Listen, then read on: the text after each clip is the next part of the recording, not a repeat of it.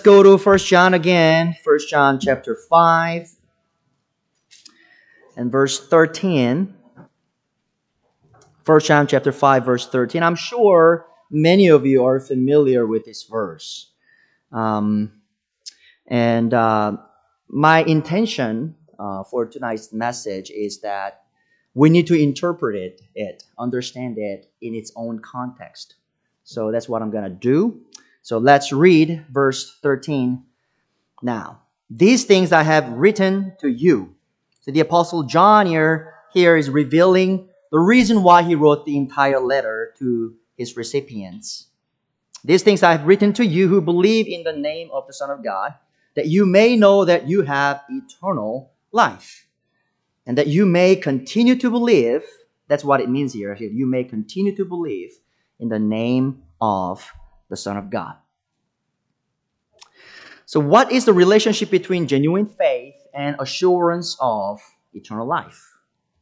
Some Christians think that genuine faith and assurance of salvation are the same things. And they argue that when faith comes, assurance automatically comes as well.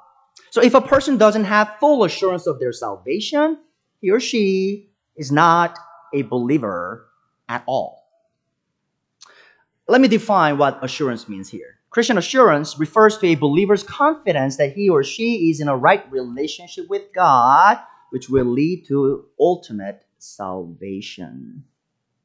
And one of the tendencies of, of the people who identify faith with assurance is that they tie assurance exclusively to saving faith and divorce assurance from any support in a transformed life.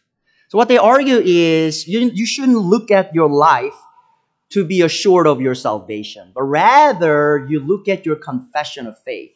That's what gives you confidence about your eternity. So why would they relate assurance only to faith and not to a transformed life? Transformed life? They reason in the following way.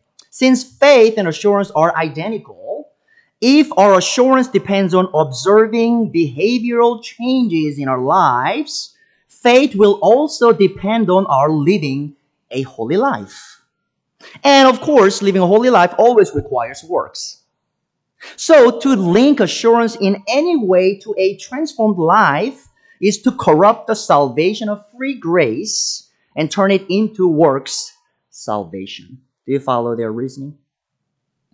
And one of the most frequently cited verses by these people is today's verses. Today's verse. 1 John 5:13. John reads, uh, John writes, These things I have written to you who believe in the name of the Son of God, that you may know that you have eternal life.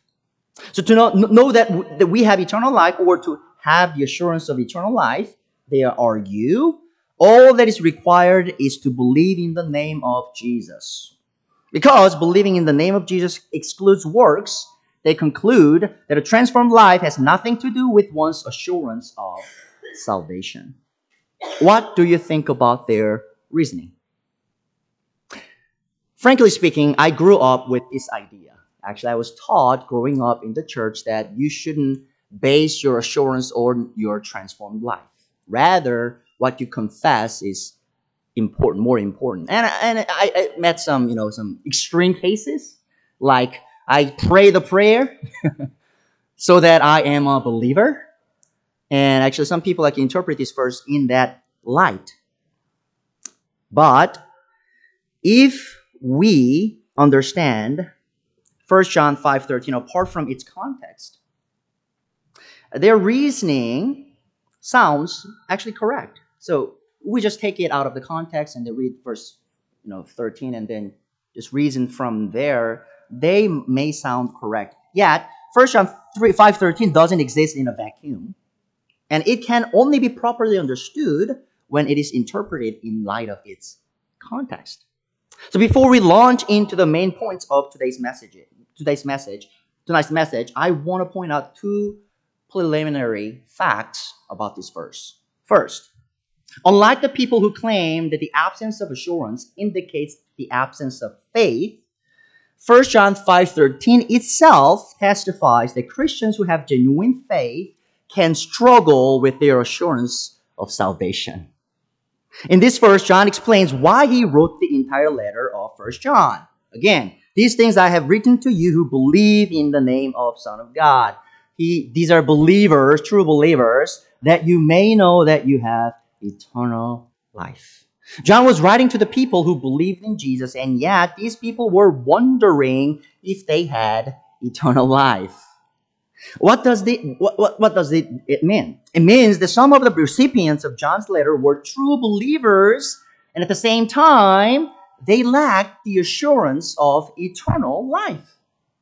So this first basic fact logically leads us to the second basic fact. Second, faith and assurance are not the same things. If there were genuine believers who were struggling with assurance, and John needed to write a letter to assure them that they had eternal life, the argument that faith and assurance are the same things fails terribly. It is absolutely true that we are saved by faith apart from works. No doubt about that. But it doesn't mean that assurance has to automatically follow faith apart from a transformed life. That's the, the argument of John in his entire letter. So tonight, by interpreting 1 John 5.13 in light of its context, I want to show you that our assurance of eternal life doesn't depend on a mere mouth confession of faith. Yes, assurance depends on our believing in Jesus, and believing in Jesus requires a mouth confession. Yet I want to emphatically emphasize that our believing in Jesus has to be more than a one time mouth confession of faith. Believing is not just confessing, but believing is be living. There's a title of tonight's message. Believing is be living. Our believing in Jesus is intimately and organically related to our daily living in Jesus, whom we believe in. So this is a thesis for tonight. The assurance of eternal life depends on the living and active faith that brings forth the objective fruit of its genuineness. Let me say it again. The assurance of eternal life depends on the living and active faith that brings forth the objective fruit of its genuineness. So we are going to study three things tonight. First, the nature of genuine faith. And second, the nature of eternal life. And the third, the nature of assurance of salvation. First, what is the nature of genuine faith? Faith, genuine faith is alive and active. Believing in the name of the Son of God, John says. This phrase is much more than a mere mouth confession that we believe in Jesus. In his gospel and letters, the Apostle John predominantly uses the verb believe instead of using the noun faith. Actually, it might be a little surprising to you. In the Gospel of John, in First John, John uses the verb believe about 107 times. And then he used the noun faith only once. He never uses the word noun faith in the gospel, but he uses it once in First John. It is really different from the other gospels. Matthew uses uh, uh, uh, faith 14 times, and Mark uses 11 times, and Luke uses 9 times.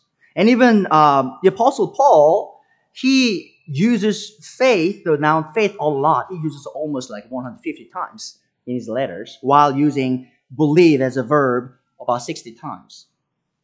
So, so we can be sure, assured that there was a reason why he did that.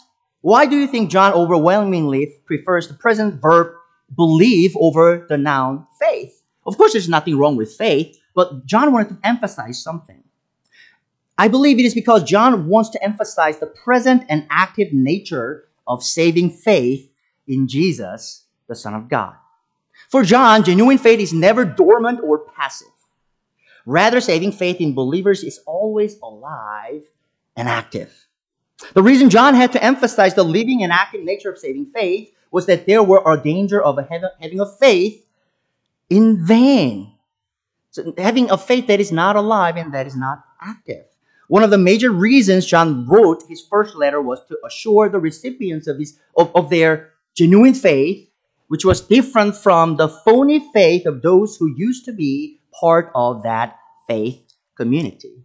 Actually, one of the major reasons why John wrote this letter was to assure these people who are wondering about their eternal life whether the people who used to be part of them but now they are gone and they're wondering what they should do with that. So this, Paul talks, uh, John talks about uh, these kind of people. Let's go to chapter 2. 1 John chapter 2, verse 18. John says, Little children, it is the last hour, and as you have heard that the Antichrist is coming, even now many Antichrists have come, by which we know that it is the last hour. They went out from us, and they were not of us. You see, the Antichrist that John is talking about were part of this community, but they are not with them any longer. For if they had been of us, they would have continued with us. But they went out that they might be made manifest, that none of them were of us. So some of the believers who were remaining in the church began to wonder if they had made the right decision to remain in that faith community. This confusion among the believers implies that many of the people who left the church seem to be genuine believers. Actually, the many of them who left were probably influential leaders of the church, and then they seem to be true believers. So, but their pretense became evident by their sudden denial of the messiahship of Jesus Christ and their rejection of the doctrine of incarnation. So, chapter 2, verse 22, we see that these people who left the church deny the messiahship of Jesus. Who is a liar but he who denies that Jesus is the Christ? Is Antichrist who denies the Father and the Son. And also, the people who left the church rejected the doctrine of uh, the doctrine of the incarnation that Jesus, the Messiah, had come in the flesh. That's chapter 4, verse 2. By this you know the Spirit of God. Every spirit that confesses that Jesus Christ has come in the flesh is of God. And every spirit that doesn't confess that Jesus Christ has come in the flesh is not of God. And this is the spirit of the Antichrist, which you have heard was coming and is now already in the world. So the people who didn't have genuine faith couldn't stand the sound doctrines about Jesus Christ. So they separated themselves from the church. So it is very interesting that a similar incident is recorded in the eighth chapter of John's Gospel. So let's go to John 8. Here, John records about certain Jews who believed in Jesus. John 8 30, John read, records, As he spoke these words, many believed in Jesus. Verse 31 Then Jesus said to those Jews who believed in him, so John is emphasizing here these people, these Jewish people who are listening to Jesus' teachings, they believed in him. And Jesus says like this If you abide in my word, you are my disciples indeed, and you shall know the truth, and the truth shall make you free.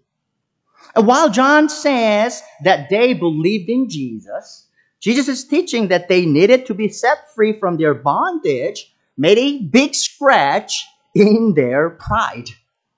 So they answered in verse 33. They answered him, We are Abraham's descendants. And you I have never been in bondage to anyone. It's very interesting. They are so blinded. They are in the bondage of Roman Empire. They say they've never. They were in bondage of, you know, uh, Babylon before, but they say they've never. They're so blinded. And then they say, How can you say you will be made free? Uh, you will be made free. And Jesus answered to them in verse 39 If you were Abraham's children, you would do the works of Abraham. Verse 41 You do the deeds of your father. So now, Jesus speaking to the people who said to be believing in Jesus. Verse 33 Why do you not understand my speech? Because you are not able to listen to my word.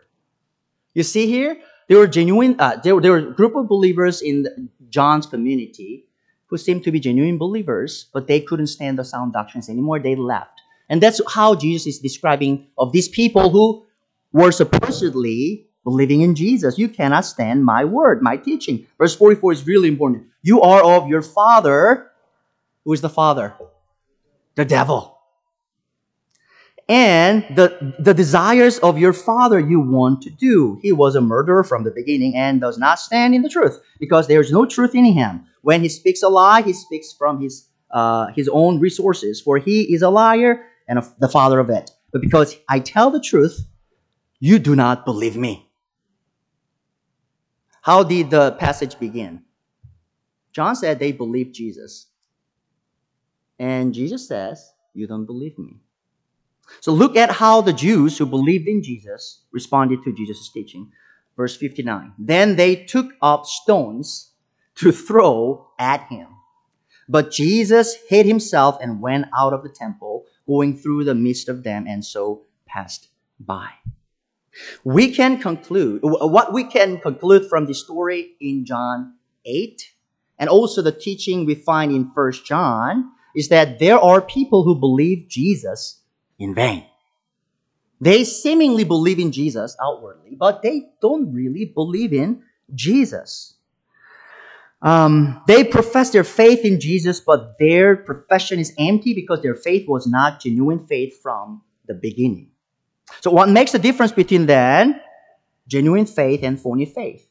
It depends on who creates that faith. So let's come back to 1 John, 1 John chapter 5 verse 1. 1 John chapter 5 verse 1 John says whoever believes that Jesus is the Christ is born of God. Actually it's a perfect tense so you can translate this way. Whoever believes in, that Jesus is the Christ is has been born of God. The reason we could believe Jesus is that God enabled us to do so. Our origin, the origin of our faith is God. So it is just like we can love only because love comes from God. That's what we learned this morning, right?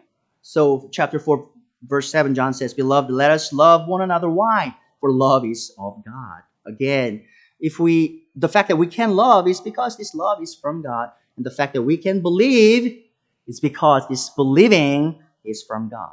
The genuine faith in Jesus Christ is always God made. And the God made faith in us carries the power of God. So, chapter 5, verse 4, John says, For whatever is born of God overcomes the world. And this is the victory that has overcome the world. What is it? Our faith. Verse 5 Who is he who overcomes the world but he who believes that Jesus is the Son of God? So, verse 13, John says, Whoever believes in the name of the Son of God has eternal life. And that belief there is the same belief in verse 5. Whoever believes that the Son of God has overcome the world with that faith. So when John said that those who believe in the name of Jesus can know that they have eternal life, he meant that the people who have the faith of verses 4 and 5 can know that they have eternal life. Not the people who just have the mouth confession but no power to overcome the world, but the people who have the faith that overcomes the world. So, what's the problem with phony faith then? It is a man made faith and has no power to overcome the world. The people who have this kind of faith cannot and will not continue to believe in the name of the Son of God and leave the faith community in the end. That's what happened to the people who left John's community. Of course, there are always false believers who remain in false churches, right? And in that case, they will continue to remain in their false churches. So we gotta be a little, you know, wise in our decision making there. But let me repeat what I just taught you. Genuine faith is alive and active because it is originated from the living and powerful God.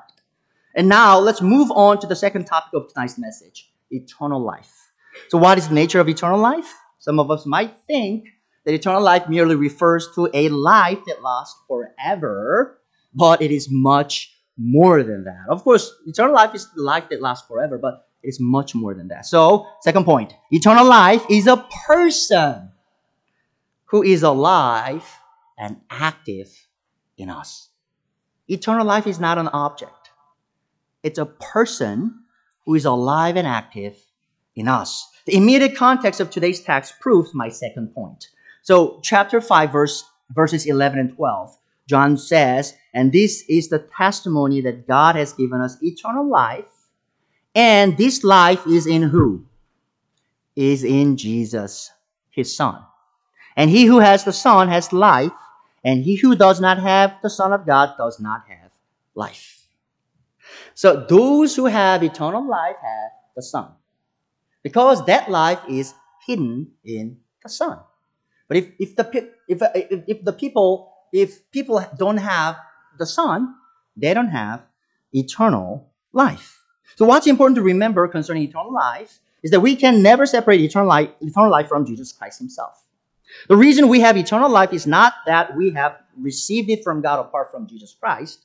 Rather, what we received from God is Jesus Christ, who has eternal life in Himself. And to make it more precise, Jesus Christ Himself is eternal life. This is not my language. Let's, let's go to chapter 1 and verse 1.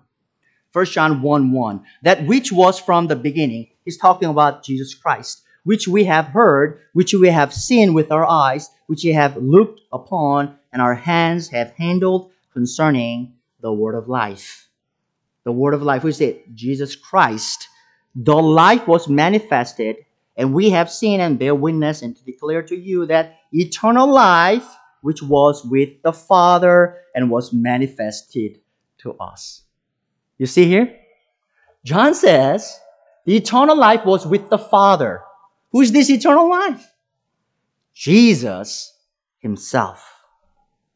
And let's go to go back to chapter 5 and verse 20. As John is wrapping up his uh, letter, he says it this, he puts it this way chapter 5, verse 20. And we know that the Son of God has come and has given us an understanding, that we may know him who is true, and we are in him who is true, and in his Son, in his Son Jesus Christ.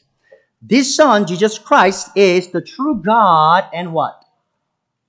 Eternal life. You see the connection there again? So when John uses the term eternal life in 1 John 5 13, he didn't just mean that this is a life that lasts forever, but he's pointing us to who this eternal life is, which whom they have, who is the Son of God, the person of Jesus Christ. So it, it is a side note, but it is important to understand the way John uses the term eternal life and the way Paul uses the same term are little different. Of course, both include the idea of a life that lasts forever, Yet for Paul, eternal life is an eschatological reality, meaning that believers will still wait for this eternal life. So when Paul uses the term eternal life, his, his language is that we will have it when Christ comes back. So we will receive it in the future. That's, that's the way Paul uses the term eternal life. But John uses the same term with a slightly different nuance. For John, eternal life is not only something believers will receive in the future, but also something they enjoy right now on earth, which is realized eschatology. Eternal life has already come. So John could use the term in this way because he identified eternal life with the person of Jesus Christ who dwells in believers today. So coming back to our main discussion, what is the implication of the truth that Jesus Christ himself is eternal life? This truth indicates that we can never claim eternal life apart from living in Jesus, apart from living with Jesus, apart from re- living through Jesus, and apart from living for Jesus, who is himself eternal life. So if you want to claim eternal life, you have to prove to God that you have Jesus Christ in you. That's John's point. Just like our faith is alive and active, eternal life in us is alive and active. Why? Because eternal life is not just an object, but a person, the person of our Lord Jesus Christ. Here's my concern for those who simply cite 1 John 5:13 to give assurance to the people who doubt their salvation. They flatten the meanings of faith in eternal life and don't even discuss the natures of genuine faith and eternal life when they give assurance to people who are struggling with their salvation, the assurance of salvation. For them, faith is a simple mouth confession and no more. But the Bible says that genuine faith is much more than a mouth confession. It is alive and active to the degree of overcoming the world. right? So that's John's argument in 5 verses 4 and 5. And again, for the people who cite 1 John 5:13 out of context, eternal life is like an object they can receive as a gift. But eternal life, John, John is talking about, is not a mere object. It is a person of the Son of God. A person who has eternal life as Jesus Christ, and the same naturally walks and fellowships with Jesus Christ every day. And this intimate fellowship with Christ makes us walk in the light every day because Jesus Christ Himself is the light. That's the whole argument of chapter 1 again. Now we have studied the natures of faith and eternal life. Let's move on to the nature of assurance of salvation. Number three, assurance of eternal life is for those who continue to live out their faith today. So John again says, chapter 5, verse 13, These things I have written to you who believe in the name of the Son of God, that you may know that you have eternal life, and that you may continue to believe. This is the point John is trying to make. You must continue to believe in the same name of the Son of God. John constantly uses the present verb believe to remind his readers that believing in Jesus must be a present reality. In other words, a person who says that he used to believe Jesus, but does not believe in anymore, doesn't have eternal life. To make it more precise, he has never had eternal life. You know, some believers actually believe that you can use your eternal life, lose your eternal life, but I don't think that's possible. But this is radically different from the people who interpret John's verb believe as refer to a one-time mouth confession. One scholar who misunderstands the nature of faith in this way once wrongly argued that true believers can seize the name, the name of Jesus, and deny the faith complete, completely. Unlike this confused scholar, John is very clear that genuine faith must be alive today as much as it was yesterday. A person who truly believed in Jesus 10 years ago is supposed to believe Jesus today and he will continue to believe Jesus 10 years later. Assurance of eternal life is for those who live out this living and active faith every day. We have already studied the close connection between faith and being born as a child of God. So those who have believed in Jesus are the children who have been born of God. And those who have been born of God bear characters of God who is their father. Right? Just like Silas looks like me, we must look like the Father in heaven. Assurance of eternal life is not for those who believe Jesus with the mere mouth confession, but for those who bear the characters their Father in heaven has. So, what are the characteristics of the Father in heaven? First, truth. Those who can claim assurance of eternal life is the people who walk in truth. Let's go back to chapter 1, verse 6. If we say that we have fellowship with God and walk in darkness, we lie and do not practice the truth. But we say we have fellowship with Him and we truly walk in light, it means we have the truth in us.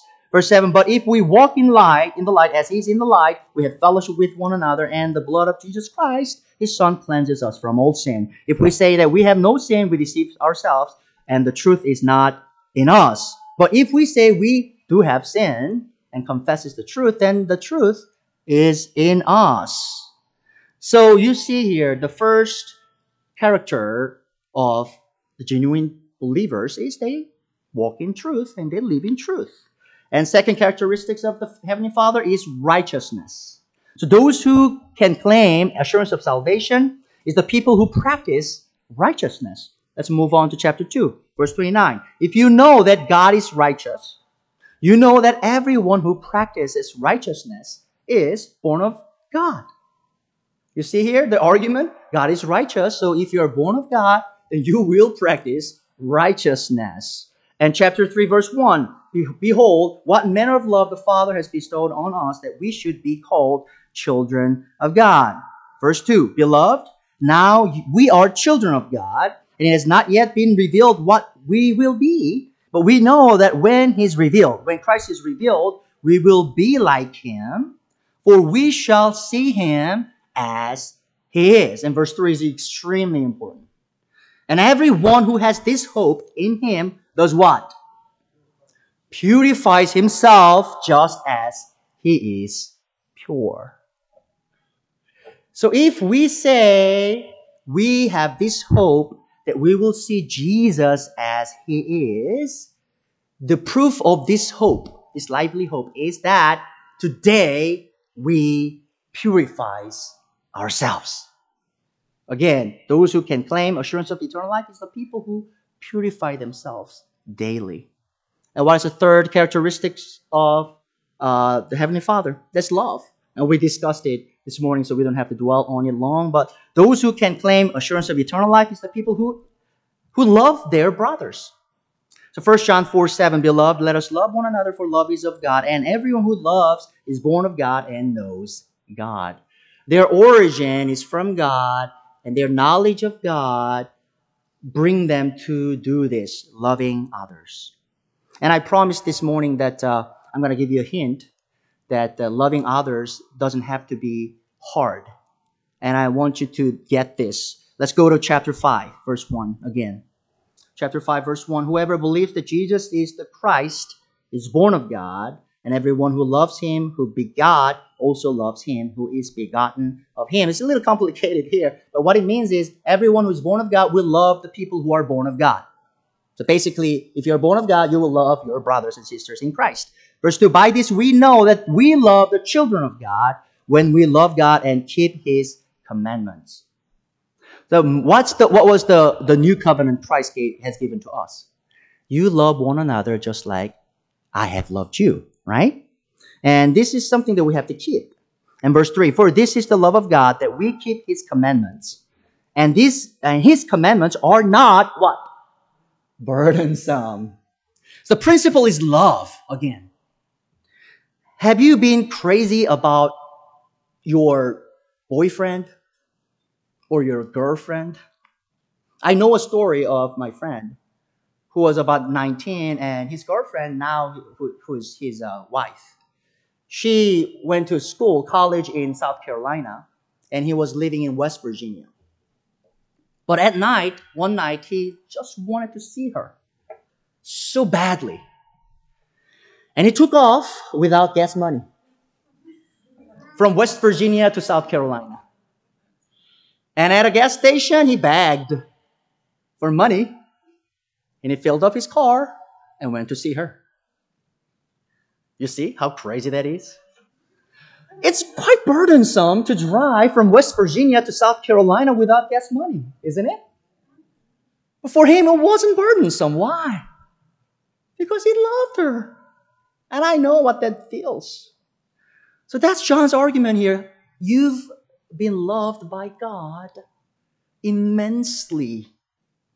And if you have been loved by God immensely, I know you love Him immensely. So this commandment to love each other shouldn't be so burdensome for you. Because you love Him so much. You see? Again, the assurance of eternal life is for those who live out this living and active faith every day. And their lives bear this, these characters. Again, truth, righteousness, and love. Why? Because they are born of God who is truth, righteousness, and love. And I, I think American culture is this um, you kind of joke about the origin of your children. Actually, you're not my son, but a crane brought you a baby, baby. So we have a similar thing actually in South Korea. So Korean parents sometimes joke about their the origin of their children. And when I was about six, my mom made a confession to me which shattered the, the entire life and the world that I was living in. She said, Hey, Joe, I have to confess to you. I'm not your mom. I picked you up from under a bridge. That's our crane. I picked you up under a bridge. And my worldview was shaking. And I lost the assurance that I was her son. It was an assurance crisis. Looking back, of course, I'm not telling you you should do that to your children. I would never do that. She lied about it, so it was plainly lies, so she shouldn't done it, should do it anymore. But the thing is, you see, looking back, it's funny to me now. It's silly. You know why? If you look at my eyes, if you look at her eyes, we have the same eyes. If you look at her nose and my nose, they are the same. If you look at her lips and my lips, they are the same. And even we smile the same way. And most of all, I have her temper as well. You see, she's my mom. I don't have to do a DNA test to assure myself that I am her son. That's John's point here, dear brothers and sisters. You don't have to worry about your origin if you have the characteristics of your Heavenly Father. Do you live in truth? Don't worry. Do you practice righteousness? Don't worry. Do you love your brothers? Don't worry. The people who left, they are the ones who are cursed. You are the ones who are blessed. So, dear brothers and sisters, don't worry. That's what John is doing through 1 John 5 13. I want to give you two caveats. I'm not promoting, I'm, I'm not promoting perfectionism. John already clearly stated that claiming to be sinless is making God a liar. Right? We read it already. John 1, 1 John 1 10. If we say that we have not sinned, we make him a liar and his word is not in us. So John's point is not whether we perfectly keep God's commandments or whether we perfectly love one another without failures. Rather, his point is whether we continue to strive to keep God's commandments despite failures. Whether we continue to strive, to love one another despite inevitable failures. It's not about not failing at all, but it's about what you do after you fail. Can you get back up with the might and strength from above? And you can try to do and practice righteousness again after you bombed it? Then I can tell you, you have that character of righteousness that is in the Father. You might have failed in loving others. And my question is not, you're done. Because my answer is not, you're done. But, hey, brother, hey, sister, why don't you love your spouse back again? Because you're born of God. Despite the failures you have had, you can still love again. So that's what John is trying to say. Didn't David David commit horrible sins? How did he end his life? He was fully restored and he was serving God faithfully again. Didn't Peter commit horrible betrayal to our Lord? How did he end his life? He was he died for the Lord.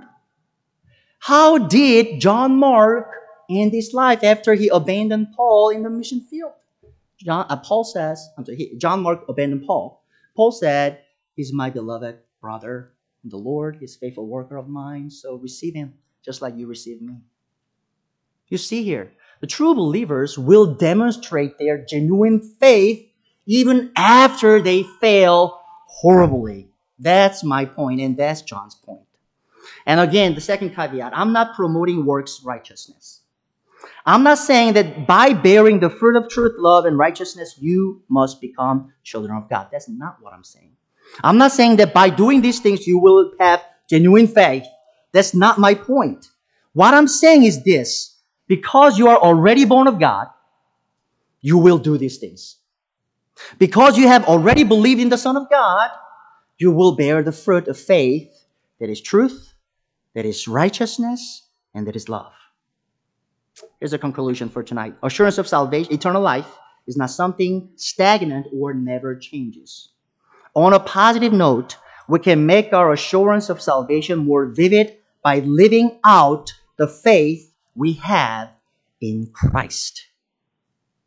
Your assurance is not something that you once get it and then you it just stays just like that. No. You will receive your assurance if you have true faith. And what you need to do is you need to make it bigger and bigger and bigger and bigger So let's go to Hebrews. I'm going to show you two passages that support my argument here. Hebrews chapter 6, verse 9. Hebrews chapter 6, verse 9, the author of Hebrews says, But beloved, we are confident of better things concerning you. Yes, things that accompany salvation, though we speak in this manner. For God is not unjust to forget your work and labor of love, which you have shown toward his name, in that you have ministered to the saints and do minister. And we desire that each one of you show the same diligence to where? To what? To the full assurance of hope until the end. That you do not become sluggish, but imitate those who through faith and patience inherit the promises. The author of Hebrews urging us to add to our assurance so that our assurance will be full assurance. You see the progress there? It's not just you, you okay, I believe, so I have assurance. Don't stay there, the author of Hebrews says. Keep moving toward it. You'll have greater assurance. You'll enjoy your life in a greater way because your work of love, the fruit of faith, will prove to you that you are truly children of God. And now, the second passage, 2 Peter 1. 2 Peter 1 and verse 10. The Peter, the Apostle Peter says, Therefore, brothers, be even more diligent. Again, same language. Author Hebrews, Hebrews said, Show the same diligence to the full assurance of hope until the end. And Peter says, Be even more diligent to make your call and election sure. For if you do these things, you will never stumble.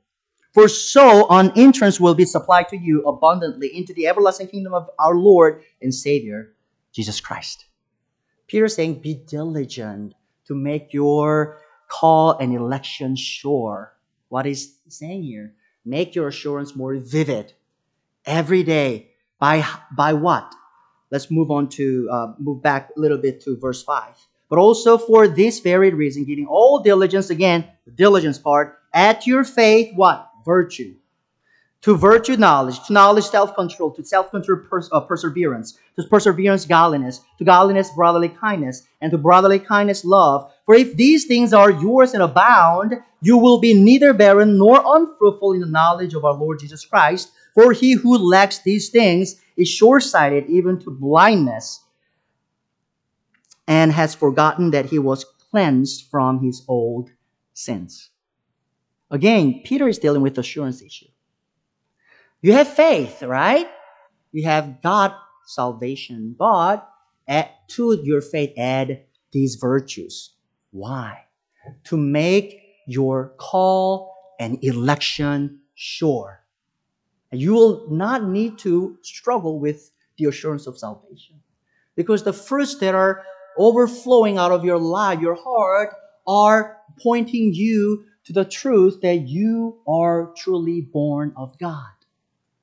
So that's what John's saying. That's what the author of Hebrews is saying. That's what Peter's saying. So I want you to be aware, fully grasping this truth.